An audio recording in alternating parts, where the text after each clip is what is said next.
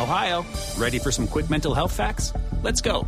Nearly 2 million Ohioans live with a mental health condition. In the U.S., more than 50% of people will be diagnosed with a mental illness in their lifetime.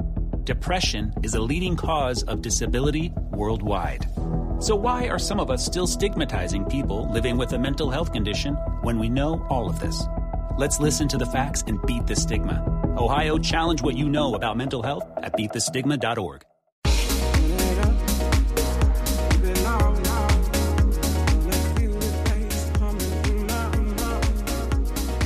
Welcome to the Living to 100 Club podcast. Here's our host, Dr. Joseph Casciani. Welcome, everyone, to the Living to 100 Club podcast, where we discuss strategies to live longer and stay positive about aging. We hear about programs and services and personal stories about successful aging and making it over the hurdles. Our goal is to create a mindset about living to 100 and turn aging on its head. Thank you for joining us today. I'm your host, Joe Casciani. Our guest for today is Dr. David Bernstein. We'll explore the essentials for living a long, healthy life from the eyes of a physician who has 40 years of experience in the care of the elderly. He has written several Amazon top 20 books, including his latest, I've got some good news and some bad news. You're old. Tales of a Geriatrician. Stay tuned as we discuss the longevity recommendations from our pioneering medical doctor. First, a little background. David Bernstein, MD, is a board certified in both internal medicine and geriatrics with 40 years of experience in his field. His insight and ability to monitor patient patterns and outcomes make him a sought after expert and presenter.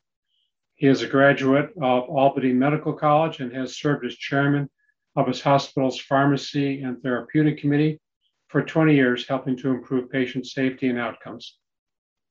As an associate clinical professor in the Department of Medicine at the University of South Florida College of Medicine, he has taught his acquired skills to first and second year students. Other books he has authored include What to Expect in Your 60s, 70s, 80s and beyond. Also, senior driving dilemmas, life saving strategies, and the power of five, the ultimate formula for longevity and remaining youthful. David, welcome to our program. Thanks, Joe. It's a pleasure to be here today. You're welcome. You're a prolific writer. That's great. Um, it was something to do to get my mind occupied and engaged in a in a new process while yeah. I was practicing medicine. Good good information. We'll hear more about your books. So I always like to begin my program by asking the guest to tell us a little bit about the journey that brought you to where you are today. Well, I'm glad you asked. Um, I grew up on Long Island in New York and always was influenced by my family to go into a profession like to be a physician. And it was um, more than encouraged in my family. And um, somewhere as a eighth grader, somebody asked me what I wanted to do and become, and I said I want to become a doctor. And mm-hmm. some people gave me the nickname Doc. Mm-hmm. My lab partner followed me along through junior high and high school, so he would have someone who's proficient in science. Yeah. And somewhere in high school, toward my senior year, I obtained a National Geographic magazine with a picture of an old man on the cover. I was really intrigued and I opened it up and I learned all about centenarians, people mm. living to be 100. This was in 1973. Mm-hmm. 1973. Here we are talking yeah. about living to be 100, but in 1973, it caught my attention. And um, I thought about doing something in medicine or in a profession that was um, a, sort of an underserved area. Uh, I also experienced my mother's frustration dealing with the healthcare system and physicians uh, while she was uh, attending to the care of my parent, her parents, my grandparents, who whose care was uh, not the best, according to my mother. And um, you know, it kind of solidified my thought that taking care of older people and making a difference in their lives uh, would be important. Mm-hmm. I went to medical school. I did my internship and residency and started practice in, of all places, Clearwater, Florida. Um, You know, some people say that in St. St. Petersburg or God's waiting room. Yes. Uh, I located my practice um, around the corner from a condominium complex with 10,000 units and um, built a practice providing care to people as they aged. Sure. And you did some teaching? You you do teaching or did some teaching along the way? I love to teach. So yeah. if there were nurses in a hospital, I would make sure they would learn something. Um, I was really fortunate in my early years that I had registered nurses working in my office. So I loved sharing my knowledge with them and then had the opportunity to have medical students shadow me in my office and, and learn some of the skills that, that I obtained over the years so I could share that with them. And are you still practicing, David, or I retired about 11 months ago in December 2000 or 2020. Good. Uh, they made me an offer I couldn't refuse. Yes, good. Sure. So help our listeners understand you're, you're you have a specialty in geriatrics. What does a geriatrician do? Typically, a geriatrician takes care of people as they age. So um, I know about activities of daily living and physical therapy and get people going and encourage them along and and manage their preventive health and manage their acute care and and manage chronic medical conditions um, of which most people as they age have. Um, i work on preventing them. I also tell young people when they would come into my practice and they'd scratch their head and say well why i don't know. Why did i end up in a geriatrician's office? And i said who better to take you through life than someone who knows what it's like to take care of people in their 80s, 90s, and 100s? And um, I, I, prided myself when a patient turned 100 um, that I could look in the computer and see their date of birth and say, Your next appointment is going to be, uh, yeah, that date. And I would pick their 100th birthday. And say, You're going to be my last patient of the morning. You're going to get the 1145 appointment I'm going to book out lunch. It's you and me and my staff if they want to be there. I'll order whatever you want to eat, and we're going to have an hour to chat about what it's like to be 100 and, and on your 100th birthday. And That's great. That's great. I love that. Sure. Yeah. So helping people uh, adapt to physical decline, acute events, um, chronic events, chronic disease. How do you become an expert on longevity then and remaining youthful? I mean, obviously, you're talking with people of all ages, uh, especially middle aged adults. Let's start taking some steps today, right, to to live longer. How do you pass that information, or what did you glean from your client base to share with younger adults?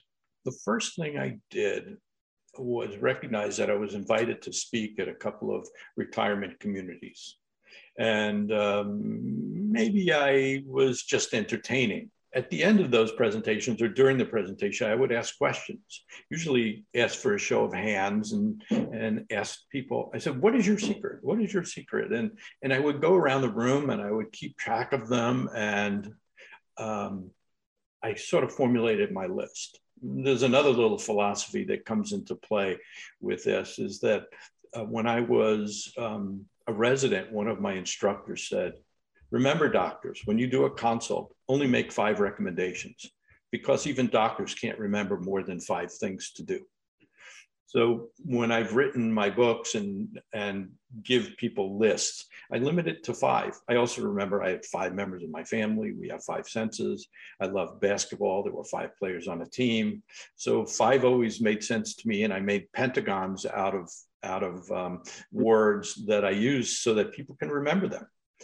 And, and as I would talk to audiences and kind of calculate or tabulate what their successes were, I was able to distill it down to five things.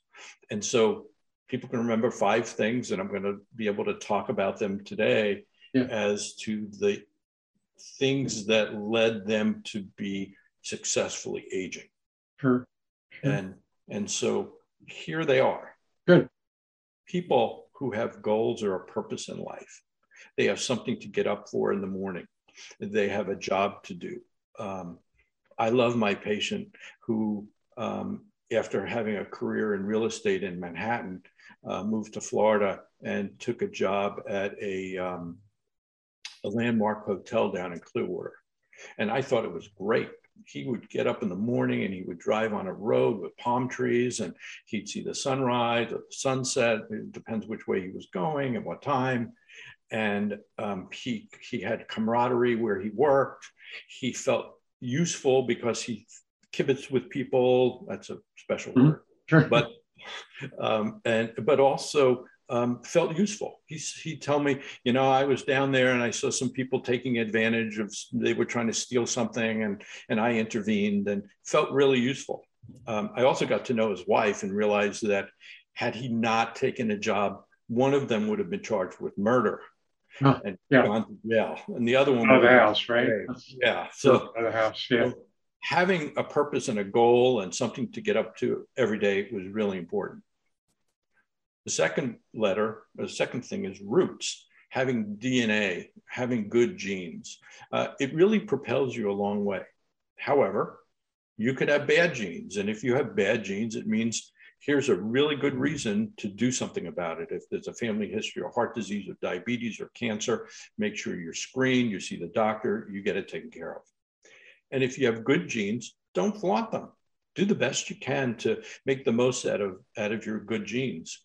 And, and one of the things when, when we talk about living to be 100 is there's one thing to live to be 100, but there's one thing to thrive and have a great health span and make it to be 100 because people can live to be 100 and, and not have much of a life and existence, but you want to be healthy. So know what those genes are. The third thing that I discovered is people had positive attitudes. Sometimes it was a sense of humor, is what people would say in, in my audiences. But, but what I did find was one of the best attitudes was we hear about it a lot the attitude of gratitude. Mm. And, and so in one of my chapters, yeah, it was kind of like a writing chore, but you know, I, I wrote a chapter about how I hit home runs people whose lives I saved and and and sort of made a difference. And and I realized uh, toward the end that it was a horrible chapter. Um, I didn't save many people's lives. Uh, as an internist, you you do preventive care and you make their lives better and longer, but you don't always see the fruits of your labor. But when I got a chance to listen to people express their gratitude to me for doing something that made a difference in their lives, I realized they got so much out of that expression, the ability to, to do that and share that. And I even experimented myself by expressing my gratitude more than I had been. And it's a wonderful, warm feeling you have when you can thank someone for something. And, and I read about it a lot. Um, I've incorporated it into myself. I do it more and more. Um, and I and I know it's something that makes my neurochemistry and brain and, and overall physiology, my body better. And I've read about it and it's true. So uh, those are the first three companionship. Companionship is incredibly important. And I talk about it um, a lot, and I've even written some blogs about it recently. But having a companion in your life, and we know that people who are married will live longer uh, than people who, who aren't married. Right. Uh, it may be from the intimacy that they have, or it may be from someone who nags at them and says, you know, you have a cough, go to the doctor. You know, I'm tired of listening to you complain about this or that. Go to your doctor. But it's someone who who you share your life with, or have other companions within your family uh, and social group that make your life better. I'll digress for a minute and say that right before um, we got together today. I had lunch with four of my friends. They're older than me. We sit around and we talk. Sure. I, I'm embarrassed to say that when I talk to these guys about sports, we all know things from the 1960s. And it's like, how do you know this stuff? Yeah. Can't you get it out of your brain? Like, why do you have to know about the Philadelphia Phillies from 1964? But yeah. all of us at the table knew about it and we knew the same story. So um, having that companionship is incredibly important. And the fifth in my grouping here is environment. And environment can be looked at in a lot of different ways. You could look at the environment in which you live. Uh, and I usually use a picture of a nice stream and I compare it to a, a city with some smokestacks and pollution. and that's one take on environment. But the other environment is the environment in your body. And, and what's inside of you? Are you eating right? Are you exercising? Are you doing yoga, Tai Chi? All the things that would make the inside of us better. And so when you think about what I talked about goals, roots, attitude, companionship, and environment, and now we have an easy to remember word grace. Grace is goals, roots, attitude, companionship, and environment. Mm-hmm. And people should think Great. about Great. incorporating them in their lives because that's what I observed in people who age successfully. I love that. That's a great list and uh, good examples, good uh, description of the elements there. Grace, so goals, roots, attitudes, companionship, and environment. That's nice. Yeah. And you're writing a book uh, that will detail this. Is that what you said? Um, in the the first book, the one you mentioned, the uh, I've got some good news and some bad news. You're old, uh, outlines that, and I have lots of stories about each individual with examples of how how those things came about, and I have some superstars in there too. I have some patients who just knocked it out of the ballpark with all of them. I did. I didn't mention. Uh, I'll I'll do it now. I have an aunt Flo in California and she turned 100 this um, this summer. Uh-huh. And I visited her a couple weeks ago. Um, every time I sit down with her, she said, "Why didn't you come for my birthday?" And I said, "Well, when I come for your birthday, there's about 50 people here, and I get you for like five minutes." I said, "When when no one's around, I get you for two hours, mm-hmm. and I get to hear your secrets." I'll tell you about that in a minute. But she'd also say, Well, are you going to write your next book about me? Are you going to include me in your book? She said, I do have this secret. I'm just going to tell this to you, Joe. Do with it as you wish. Um, she uses a Hebrew word or a Yiddish word to describe how she made it to 100. And she says, I have mazel, which means luck. And, and I say, Aunt Flo, um, I don't know how I can match that up with the fact that goals, roots, attitude, companionship, and environment are the things that I really believe that are make people successful. But somewhere luck, comes into play. And, and, and by the way, I, I, I, don't talk about the fact that if you smoke too much, it's not good, and you drink too much, it's not good. Um, but, but there's also an element maybe to that luck part that has to do with safety. And people who flaunt safety aren't taking risks. They take risk if they fall down and break their hip because they weren't careful, um, or if they go on ladders I tell people over the age of 65 not to go on ladders. It only has a bad outcome. Sure. There are people who can turn in, you know, change your light bulbs, but you fall off a ladder and you won't make it to 100. Yeah. So luck, mazel, I mean, there is a certain amount of serendipity that comes with, you know, living longer and um, the odds being in our favor. And sometimes, as you say, we can kind of tip the scales when we know these solutions. So you've been able to distill a lot of what you heard from your, not only your patients but people in the audiences when you presented. So these, these are five key elements. I, I think they're great. In terms of what you see in terms of the chronic conditions for older adults, diabetes, emphysema, heart disease, do you do you see things that they have in common? Is there do you see this metabolic syndrome in, in your in your practice? I had a physician on a few weeks ago who talked about metabolic health and metabolic syndrome and how all of these things kind of interplay and interact and really impair the person's overall functioning. Do you do you resonate with any of that, David? Oh, absolutely, I do. And and when I would speculate on what the things are that that lead to the most common causes of illness and death in our country, uh, heart disease, cancers, and neurodegenerative disease. And neurodegenerative diseases uh, are all forms of dementia and Parkinson's disease, and there might be a few others that will creep in there. That's most of what I saw every day. And I wanted to communicate what the common thread through that was. And, and the common thread is this condition underlying of underlying chronic inflammation. Inflammation, sure. And so this chronic inflammation, and, and, and some people would, would equate that with fragility or being fragile. And if you're fragile, you're going to break when you fall. you're going to get really sick if something happens. So, this chronic inflammatory state affects our blood vessels. Um, and when blood vessels get inflamed, those are the ones are more likely to cause clots, accumulations, heart attacks, strokes. There's a lot of literature about the fact that inflammation, the, that dementias are an inflammatory disease of the brain.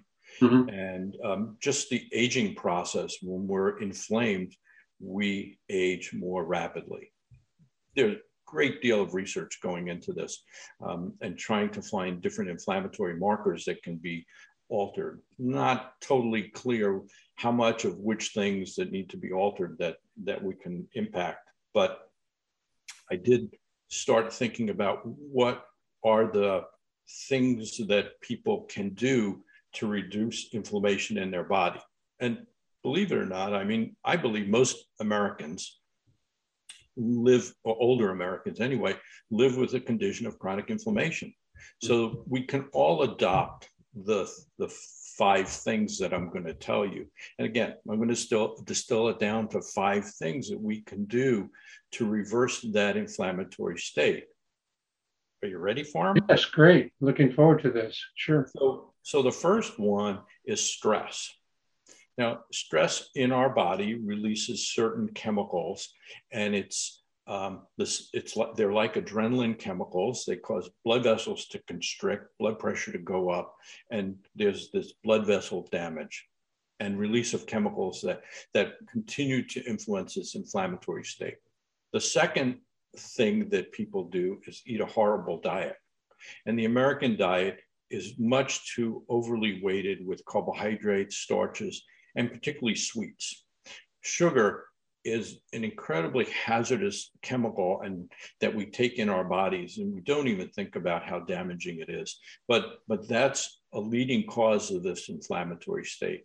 And, and you mentioned metabolic. So the um, the sugar and carbohydrates that people take in their into their in their diet the sad diet standard american diet get stored in the liver and lead to fatty liver this in, which is part of this whole metabolic process and there are solutions to what we can do, but we first need to recognize that sweets, sugars, carbohydrates are hazardous and they have an impact on coronary artery disease, heart attacks, strokes, and neurodegenerative disease. Some people even think that Alzheimer's disease could be type 3 diabetes. Mm-hmm. I've heard that, yes. So, so that the, the third thing is sleep. Our society has been really bad about getting adequate sleep. And so if you think back to someone who lived on a farm 100 years ago, when the sun went down, they had dinner and they went to sleep. And they would sleep until the sunlight came up and they can go work at their farm. They may sleep 10 or 12 hours.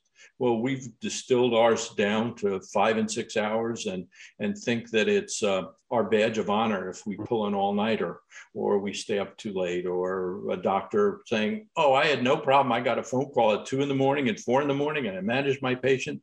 Um, I wrote this, this chapter was all about me is that I deprived myself as, as a physician of sleep and only when I had a chance to really research that, I found out how hazard that was for my health. Um, and I began and continue to make changes. Uh, in the latter years of my practice, we'll say the last 10 or 12 years, I saw so many cases of sleep apnea that my head would spin. How many times I had to order tests to detect their sleep disorder and, and, and initiate treatment and basically initiate a wrestling match to get them to uh, accept this form of therapy because sure. it it's horrible to the brain. It, the brain needs time at night to process the metabolic waste products of, of the daily activity and, and filter them out. And that's what sleep allows us to do. And without that period of time, we're creating havoc in our brains that doesn't work and function very well, and um, is one of the things I believe leads to dementia. Mm-hmm. These are all the things that I'm mentioning are things that people can do to avoid these serious problems. Is this uh, deep sleep specifically? Would you say that we need that we're so deficient in? Not necessarily that specific. Well, there are different there are different stages of sleep, and, and I agree with you that deep sleep is incredibly important.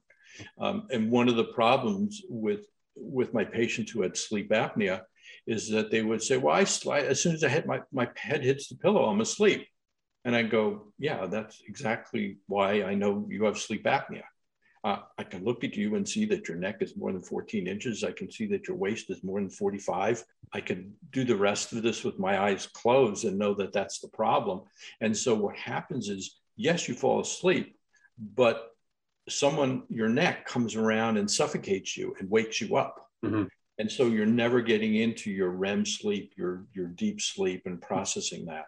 Okay. Um, and it's, it's as if someone comes and puts a pillow on their face shortly after they fall asleep. Well, what do you think would happen to either of us if someone put a pillow on our face? Well, we would start suffocating. We would start to wake up. Our heart rate would race, our blood pressures would race, and it would be another contributor to that inflammatory process going on in our body. Mm. So, addressing not only in inadequate number of sleep hours of sleep, but also the quality of sleep is incredibly important. And, and addressing that with your with a with a physician becomes really important and setting that straight. It's really overlooked as a contributor to the aging process.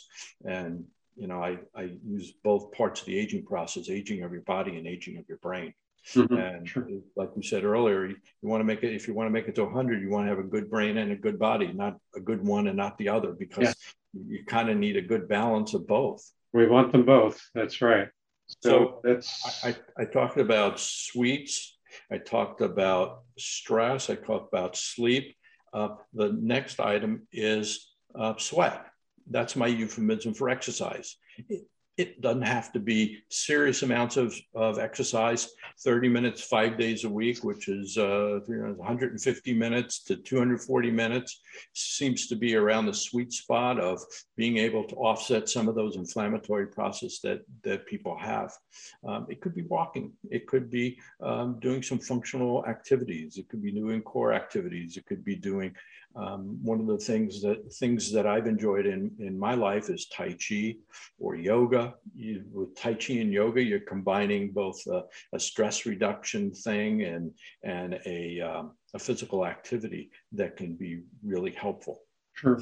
And, and it's important for people to, to start slow, progress over time, and realize it's never too early to start exercising and it's never too late that we can we can do it at any time in our lives. That's good. That's good. so the one, I, I think I can anticipate. Um, the fifth strategy. I, I think I, I want to make sure I mentioned stress, but but there's yeah. stress reduction techniques that That's I'll true. hit on. And, and, then the last one, and they all begin with the letter S. If you haven't been paying attention, uh, is sex. And and I included sex because in my generation and yours, we believe that sex sells. So talking about sex is important, and and sex and the intimacy of sex really is important. Um, I know that in talking to my patients that that they wanted to talk about that part of the life. They wanted it to be as as fulfilling as it could be, and I know from my research the intimacy between people is important, but it goes beyond that because it's about intimacy in your family, it's about intimacy and socialization with friends, like I did for lunch today. And that is something that has a calming anti inflammatory effect on our bodies. One other thing about that intimacy that I talk about the opposite of intimacy is loneliness. We have a pandemic going on in this country due to COVID, but there's also an epidemic of loneliness in this country our demographics have changed in a way that families are further apart geographically than, than ever before. And so the, the connections between people are, have broken down. And loneliness is the equivalent of smoking 15 cigarettes a day. So we need to do things that would offset that. Right. And loneliness is distinct from being alone, right? We, we both know that. I mean, people people may live alone, have a rather solitary lifestyle, but they're not necessarily lonely. 100% agree. Yeah, yeah, yeah. Because loneliness can occur in crowds too, for that matter, right? Yeah, sure, yeah. Sure. So these are the five keys to um, anti-inflammatory. I never considered that. Um, I mean, I like the, the five S's. This is your power of five formula. Good. Yes. Okay. And so if I if I can interject, there are those things you can do in that formula to offset that. So eating eating properly, avoiding sweets. Um, it's easy to recommend a Mediterranean diet because that's the diet, and I avoid using the word diet as much as I can, but it's a Mediterranean lifestyle: fresh fruits, veg- vegetables. Um, I'll say little or no meat, uh, fish, etc. Um, personally, I've transitioned from the Mediterranean diet to a vegan diet mm-hmm. and, and, taking it one step further, but making some adjustments so that you're putting food in your mouth that's much healthier. And the processed foods are also part of this problem. Um, I've heard people say, and I'll, I'll echo it, that if you look at a label and it has more than five ingredients in it, you ought not eat it. And I know what I took for a snack today. My apple only had one ingredient in it mm-hmm. apple. Mm-hmm. Yeah. so the fewer ingredients, the healthier things will be. Yeah, it's easy and it's fast and it's convenient, but processed food is really the killer. We won't. Yeah. I, and one study after another has has um, demonstrated that. Um, so the the second one is stress. What do you do about stress? Well, learn to meditate. Uh, join a Tai Chi class. Learn to meditate as part of your yoga practice. Uh, there are apps you can get for your phone. One I'm very acquainted with called Headspace gives people an opportunity to learn how to meditate and meditate. But there are opportunities to learn that technique and and even do it in a in a group setting if you like. Um, if your job is stressful, make it less stressful or find another one. Uh, if your family is stressful, well, oops, you can't find another family, but you can figure out ways of reducing the stress in, in family relationships. Right. Um, and in terms of sweat, put a routine together of exercise. It doesn't have to be the same one. My my sister-in-law walks a lot, and my wife and I'll talk about the fact that she only walks. It's a straightforward, straight direction, and you have to do some lateral movements too to maintain the strength in your in your body to go either either direction. Um, again, yoga, tai chi, uh, strength training is incredibly important. You want to maintain good, strong bones and and work on things that will improve your balance because you know the sure way to end your 100 year striving is to fall and break your hip and and and lose your mobility. Sleep set a, an opportunity to get seven or hour seven or eight hours of sleep every night um, I have a, a, watch that indicates how my sleep cycles went and how much time I slept, and I frustrate myself when I don't reach my goals. Mm-hmm. Um, sure. Goal-oriented sure. person, and and even with sex and socialization and intimacy and avoiding loneliness, uh, there are things you can do: joining clubs, uh, getting closer with family, visit people more often. And I know the pandemic has had a negative impact on that, but there are things you can do. And I, I, I learned a really interesting word, or to use an interesting word with all of this, and, and I use the word intention. Mm-hmm. That these things need to be done with intention. Um, and, and even I've heard people say take action on it, but I like the intention because it means you you can write stuff down and say, I'm committing to making one new friend a week. I'm committing to going to bed at 11 o'clock instead of 12 o'clock. I'm committed to making my sleep eight hours instead of six and a half. I'm committed to meatless Mondays, um, Mediterranean Monday, just something to make your, your day, your week better than it was before. Incremental changes, and particularly addressing, uh, addressing companionship and socialization those of us as, as we age think, oh, we shouldn't have to do this with intention. It should come naturally.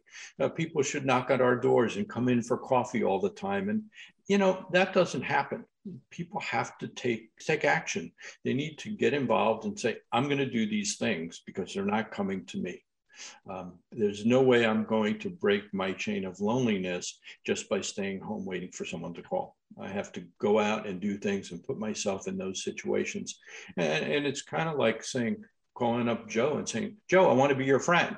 Well, Joe's not going to be your friend unless you call him and and and set something up and and arrange to have coffee and and things of that nature um, that seem like they should be occur more naturally, but they don't.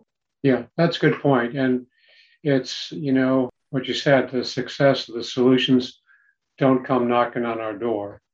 The other point I like to emphasize is that every time we take these steps, even tiny steps, baby steps, and we get a little bit of reinforcement, it creates that momentum that we need to keep moving forward, right? Because it's hard to change behavior. It's hard to make those phone calls. It's hard to go to, you know, the gym or create some new exercise routine. But those little tiny steps bring that reward, that sense of reinforcement. And that's what keeps us moving forward. That's what builds that momentum. I think that's, you know, that's so critical. And I, I love your your five steps here and your five approaches because you know it's all connected. The, the inflammation is there, but it's also part of our, you know, just our human connection and engagement. You know, to me, it's all about engagement. For you, mm-hmm. intention, and for me, it's engagement, staying connected, not just a busy kind of um, lifestyle, but really connected to some things that have that importance, that meaning. Yeah, truly. And uh, one of the things that uh, I'll urge people to do one way or another is keep track of it, write it down. Um, set a plan for the week. In our house, we generally set up our menu of what we're going to have for dinner during the week. And um, I have a fairly good routine of two or three different items I have earlier in the day, but but we have our uh, our dinners planned, and that way uh, we control what we eat and the calories and, uh, and the healthfulness of, of what we're eating. I'll write down my schedule for physical activity. I work out with my trainer these days. I do my spinning those days. What I do for stress reduction, you know, I have pretty much a plan of, of how I'm going to get my sleep. And uh, without writing it down, doesn't stick as well. Sure. I wanted to ask, I know we're kind of running out of time here, but I want to make sure I asked you about one of your books was about driving and driving dilemmas for older adults. Any way you can, you know, capture your recommendation in a few sentences here? Yeah, I believe if you're the, the younger family member of an older adult who shouldn't be driving, I can distill it down to beg, borrow, and steal to get them off the road. Mm-hmm. My Aunt Flo is no longer driving, mm-hmm. but I can tell you well before her kids took away her keys, she drove with her foot on the gas down a mountain road with me in the car on the way to a family event. And it was like terrifying. Uh, you know, if they don't like you anymore after you take away the keys, that's too bad. But you've never been on the receiving end of having a parent or a friend be found by the police 500 miles from their home because they were they were driving on a road and they said they knew they had to turn after the Home Depot. Yeah. And you know, if you drive on your main highway or your, your main road or my main road there's a home depot and there's an olive garden and and people just get mixed up and they just keep going and going and it's a terrifying thing. Uh, silver alerts are posted. I remember i live in florida uh, but but they're posted all the time and um, you're saving lives by doing it and uh, i had some success in doing it with my patients, not 100%, because there's loss of independence. And in generations, our generation and the one before us, uh, there were never any any restrictions on driving, and they say, well, uh, no one told me I was ever going to have to give up my license. You know, this is this is for good. This is forever. And I go, no, that's not true anymore.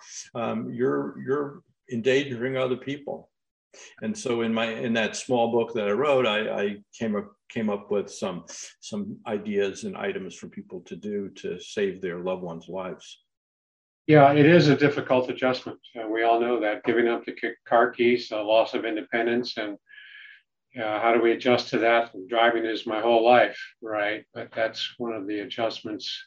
That's one of the bumps. That's one of the obstacles that come along as I talk about managing obstacles and getting around those those hurdles. So, yeah, I it's a tough one, but you're right. Uh, let's let's find other ways for the person to get around, right? And, right, and and you know what?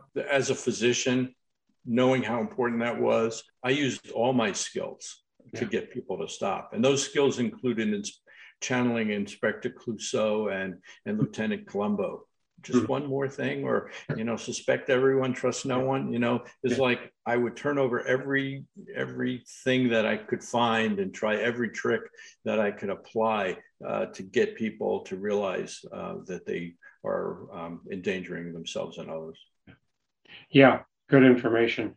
So let me just ask you uh, before we wrap up what's one message you'd like our listeners to take away from today's show?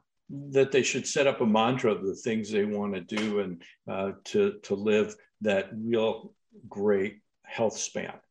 You got my grace, you got my power of five things, uh, and begin to incorporate them and have the attitude of gratitude and and have a positive outlook on things and live to be a hundred.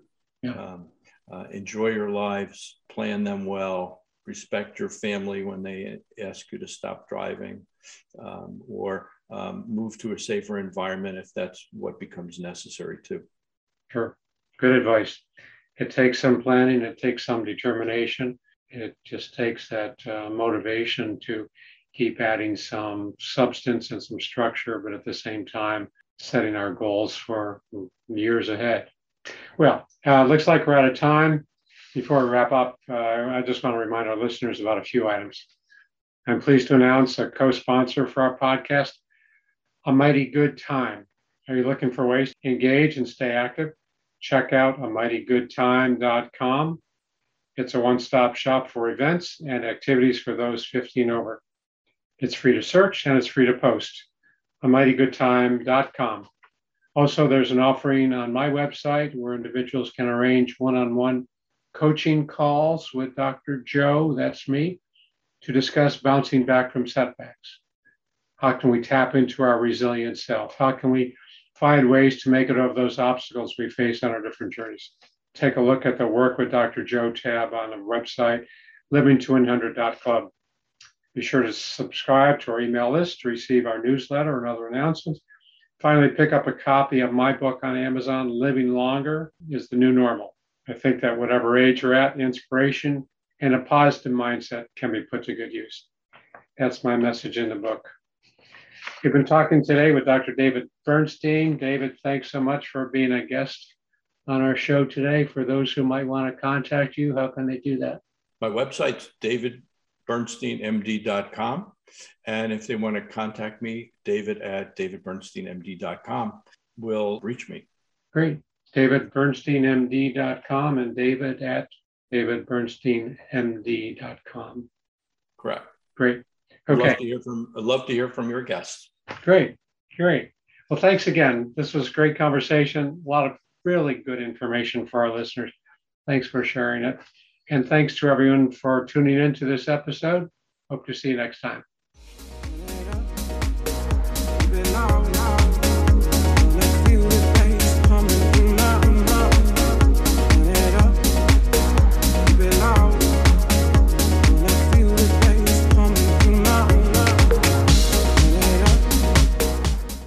Sick of being upsold at gyms?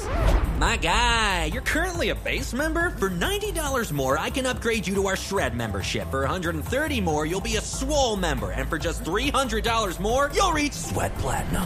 At Planet Fitness, you'll get energy without the upsell. Never pushy, always free fitness training and equipment for every workout. It's fitness that fits your budget. Join Planet Fitness for just $1 down and $10 a month. Cancel anytime. Deal ends Friday, May 10th. See Home Club for details.